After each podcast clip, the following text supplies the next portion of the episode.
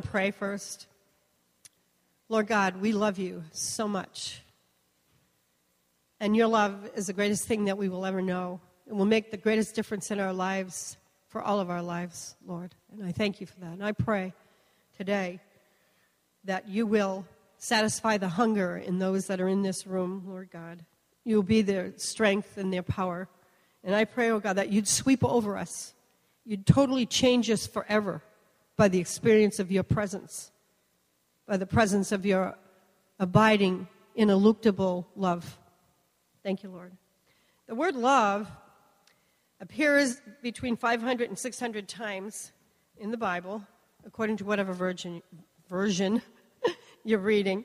And I'm going to read out of Romans 5, uh, verses 1 through 10. And you can read along, or you can get a Bible. We have Bibles over here.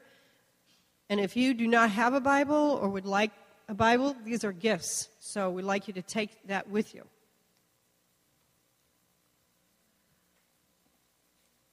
Therefore, since we have been justified by faith, we have peace with God through our Lord Jesus Christ. Through him, we have also obtained access by faith into this grace in which we stand. And we rejoice in the hope of the glory of God. More than that, we rejoice in our suffering, knowing that suffering produces endurance, endurance produces character, and character produces hope. And hope does not put us to shame, or hope does not disappoint because God's love has been poured into our hearts through the Holy Spirit who has been given to us. For while we were still weak, at the right time, Christ died for the ungodly. For one will scarcely die for a righteous person, though perhaps for a good person, and one would dare even to die. But God shows his love for us in that while we were still sinners, Christ died for us. Since, therefore, we have now been justified by his blood, much more shall we be saved by him from the wrath of God. For if while we were enemies we were reconciled to God by the death of his Son, much more now that we are reconciled, shall we be saved by his life. The word love here in the Greek means agape. It's, it's, that's how it's spoken, agape. It means affection that gives, it's benevolent. A love feast of charity. Isn't that cool? Charity is giving. And yet, charity and love are interchangeable when you read different scriptures and passages. It, it gives continually.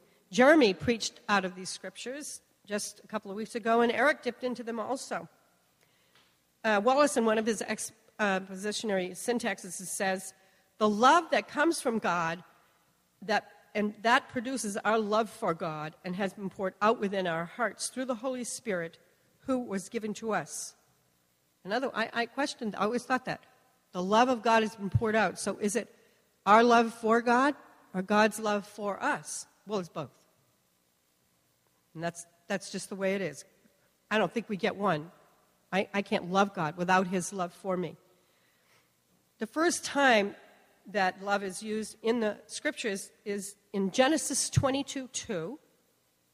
And the father is talking to Abraham, and he says, Take now your son, your only one, Isaac, whom you love, and go into the land of Moriah and offer him there for a burnt offering upon one of the mountains which I will name to you. And then the last time is in Revelations 12 11. And it says, They overcame him because of the blood of the Lamb and because of the word of their testimony, and they did not love their soul unto death. Isn't that interesting that both incidences at the beginning and the end involved the giving of a love object? This, the son, and this was their own lives. They did not love their own lives. And in, in between all of this is the father who's willing to give his own son, the object of his greatest affection say this with me, everybody. John 3:16. This is the picture. For God so loved the world that he gave his only begotten Son, that whoever believes in him shall not perish but have eternal life. Most love magnifies the giver. It, you know, if you listen to the songs on the radio, it's all about what loving somebody does for you. But agape love adorns the object of that love it's outward, it's totally giving, with uh, no sense of having to get back. God loves us, it, but it's ineluctable. Dick used that word. I love that word because it's causing the object of that love to be drawn and drawn and drawn, whether you know it or not. God's love is a mystery, but His love is real and it's obtainable because it has been poured out. One commentary put it this way And how can this hope of glory, which as believers we cherish, put us to shame when we feel God Himself, by His Spirit given to us, drenching our hearts in sweet, all subduing sensations of His wondrous love to us in Christ Jesus? Isn't that nice? I propose that the love of God changes us forever, and we will never be the same, like Kim Walker says in the song. We'll never be the same. I hope that. I hope that for everyone in this room and, and others also. In my own life, in, in the 70s, I think I had just done about everything wrong there was to do, and I had finally, last thing, and I began to turn to God.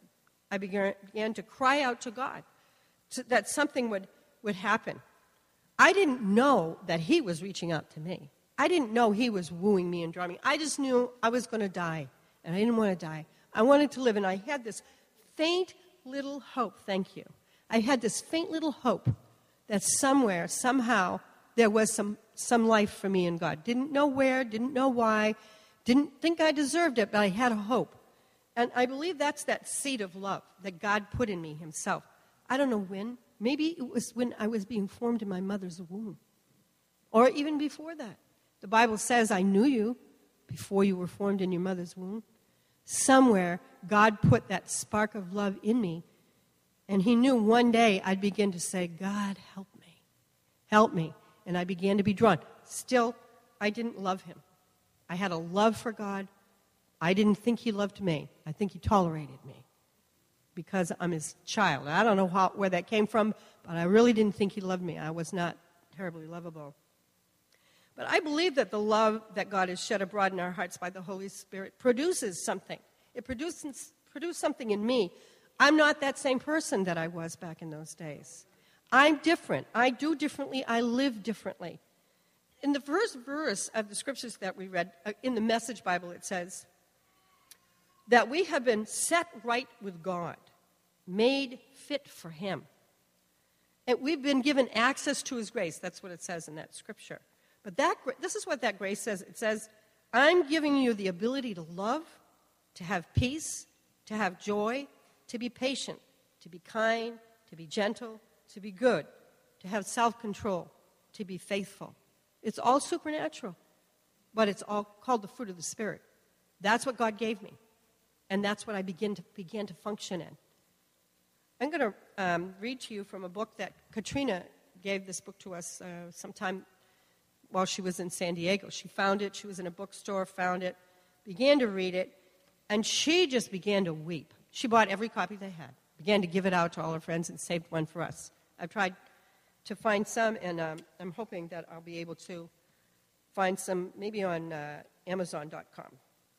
I, I lost my page. So I'm going to read to you from it because it was, it's astounding.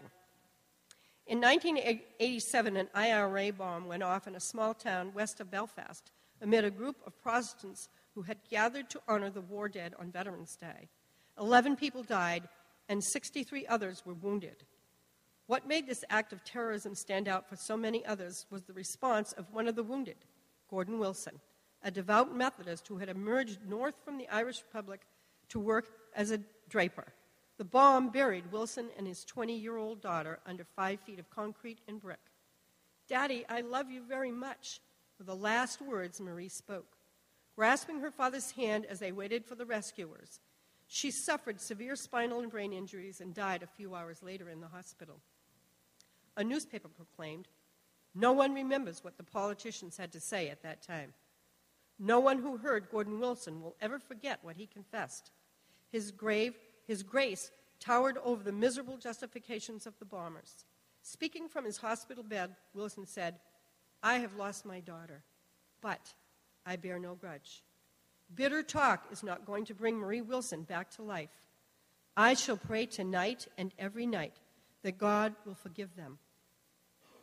His daughter's last words were words of love, and Gordon Wilson determined to live out on that plane of love. The world wept, said one report, as Wilson gave a similar interview over BBC radio that week. After his release from the hospital, Gordon Wilson led a crusade for Protestant Catholic re- reconciliation. Protestant extremists who had planned to avenge that bombing decided, because of the publicity surrounding Wilson, that such behavior would be politically foolish. Wilson wrote a book about his daughter, spoke against violence, and constantly repeat, repeated this refrain Love is the bottom line. Love is the bottom line. He met with the IRA, personally forgave them for what they had done, and asked them to lay down their arms. I know that you've lost loved ones just like me, he told them. Surely enough is enough. Enough blood has been spilled. The Irish Republic ultimately made Wilson a member of the Senate. When he died in 1995, the Irish Republic, Northern Ireland, and all of Great Britain honored this ordinary Christian citizen who had gained fame for his uncommon spirit of grace and forgiveness. His spirit exposed, by contrast, the violent deeds of retaliation, and his life of peacemaking came to symbolize the craving for peace within many others who would never make the headlines. To bless the people who have oppressed our spirits, emotionally deprived us, or in other ways handicapped us is the most extraordinary work any of us will ever do.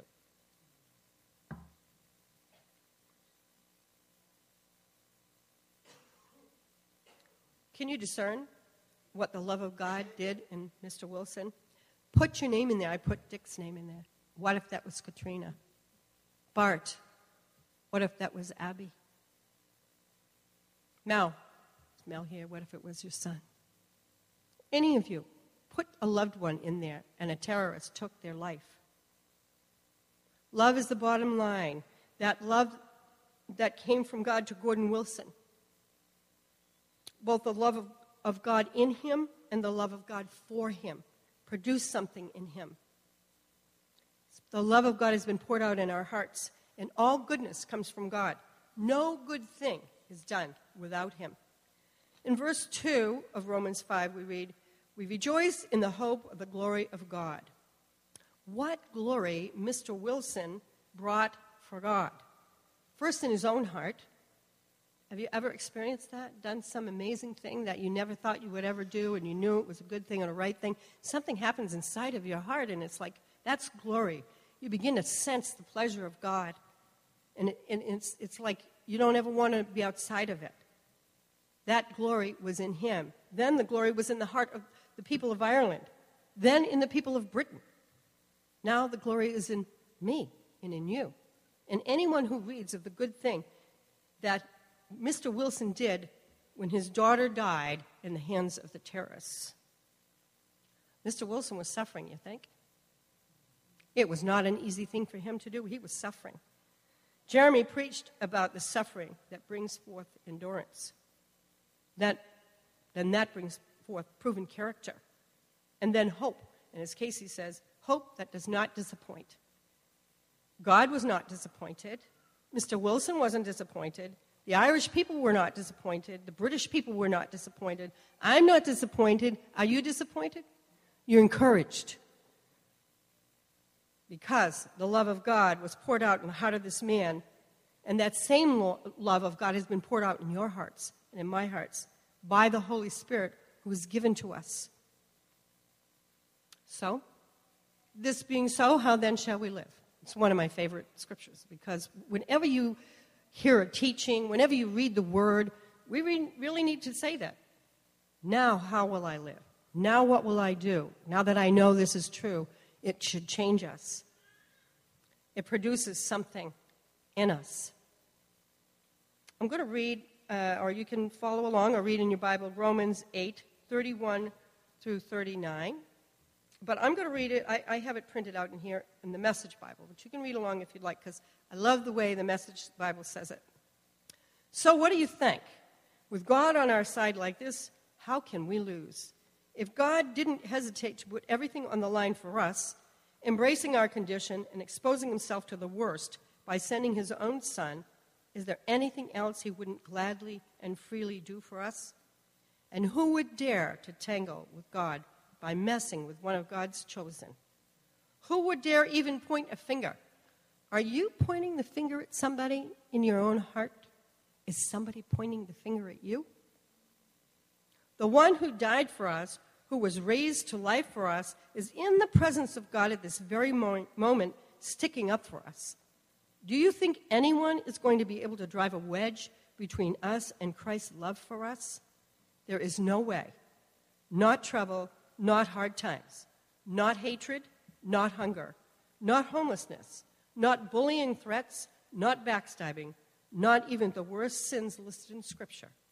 They kill us in cold blood because they hate you.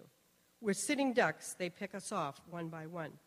None of this fazes us because Jesus loves us.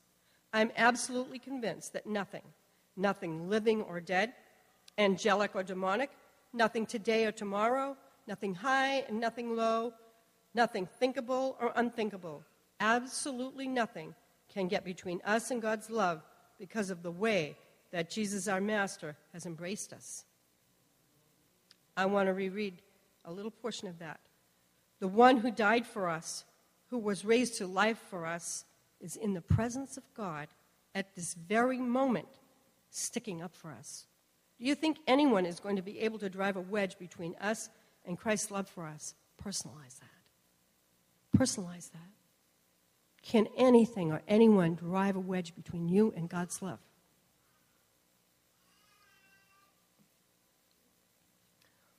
A young lawyer married his secretary, and throughout their years of relationship, continued to treat her like she was his employee. When she died after about 15 years and he was grieving and weeping, he opened her diary and he began to read from it. One entry caught his eye, and this is what it said Yesterday, he spent an hour with me, and it was like being in heaven.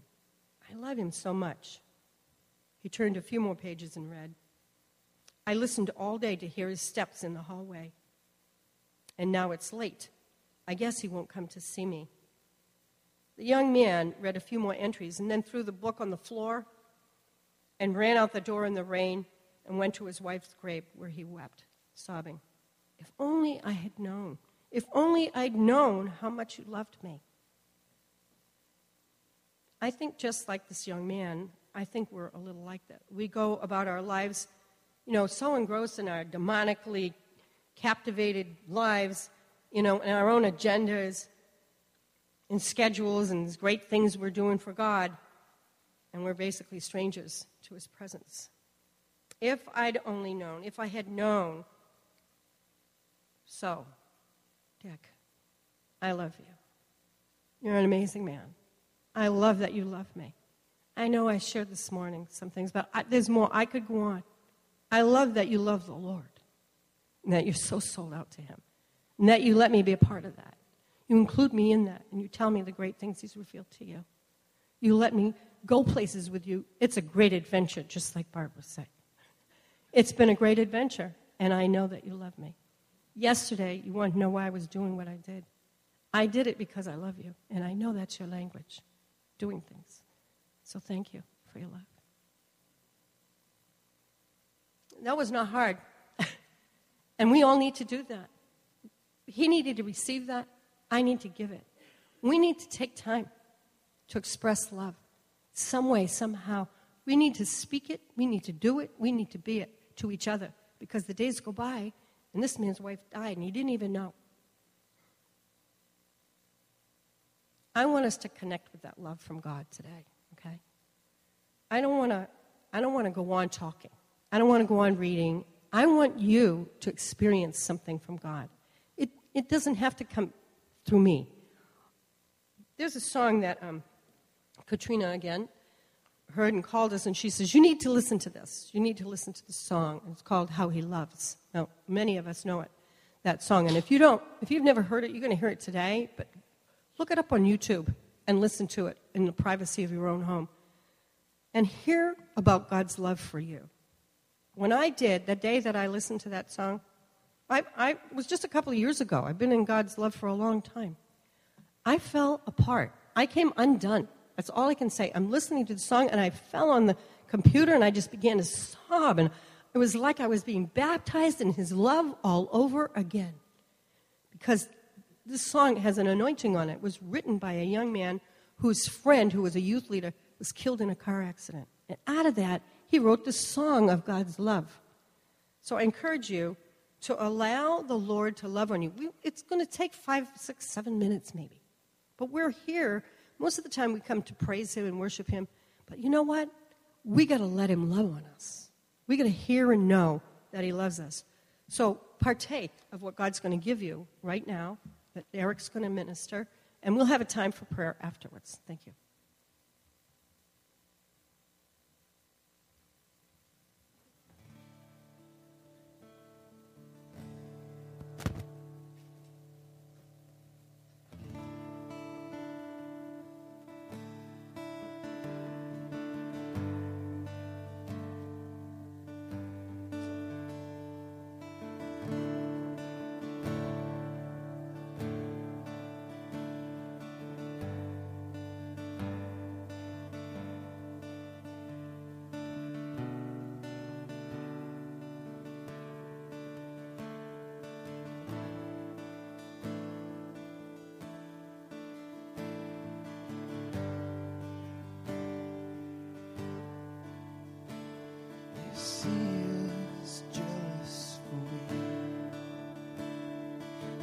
Loves like a hurricane. I am a tree bending beneath the weight of his wind and mercy. And all of a sudden, I am unaware of these afflictions eclipsed by glory.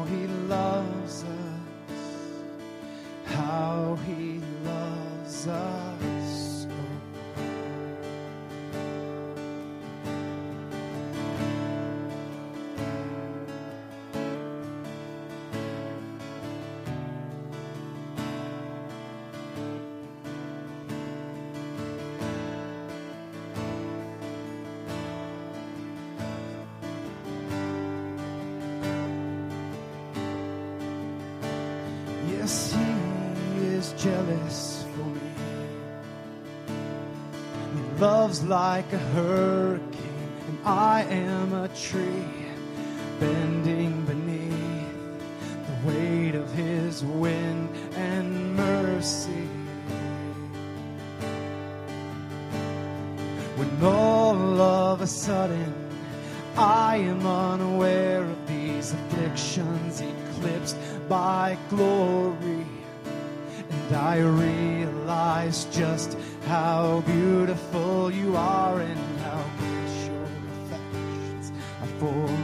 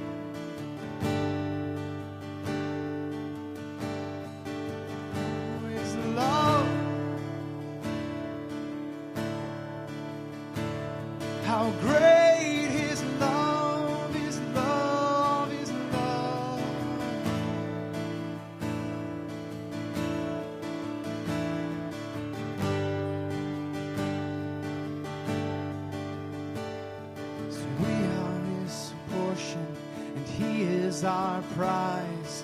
Drawn to redemption by the grace in his eyes. If grace is an ocean, we're all sinking.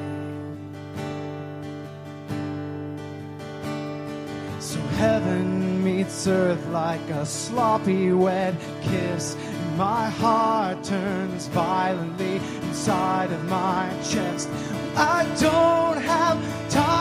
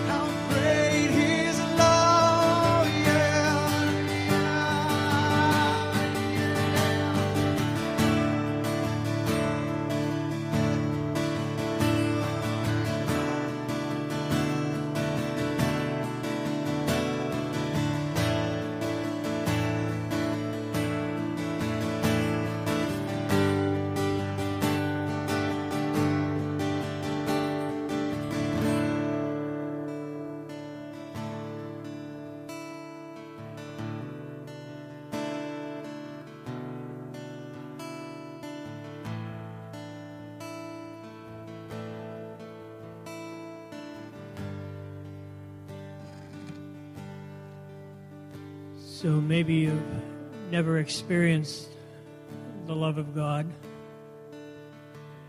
Maybe you've experienced things that you thought were love, but you knew the deepest part of yourself is something more. Something more is here today. His name is Jesus. The presence of his spirit. He is he is love. He is love manifest. He is love in the flesh. He's the embrace of God that designed for man to feel. The arms that desire to wrap themselves around your heart today. Perhaps it's been a long time since you felt love. Love is here today.